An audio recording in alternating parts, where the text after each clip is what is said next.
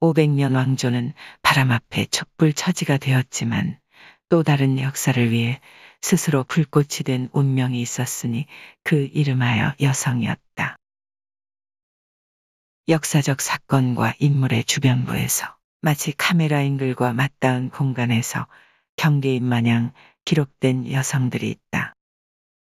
인천 감리의 부인으로 이화학당의 스승으로 삶의 궤적이 흐릿하게 뭉개어진 이 땅의 여성의 국지사들을 대신하여 오늘도 김난사는 그림으로 소설로 뮤지컬로 기록되고 있다.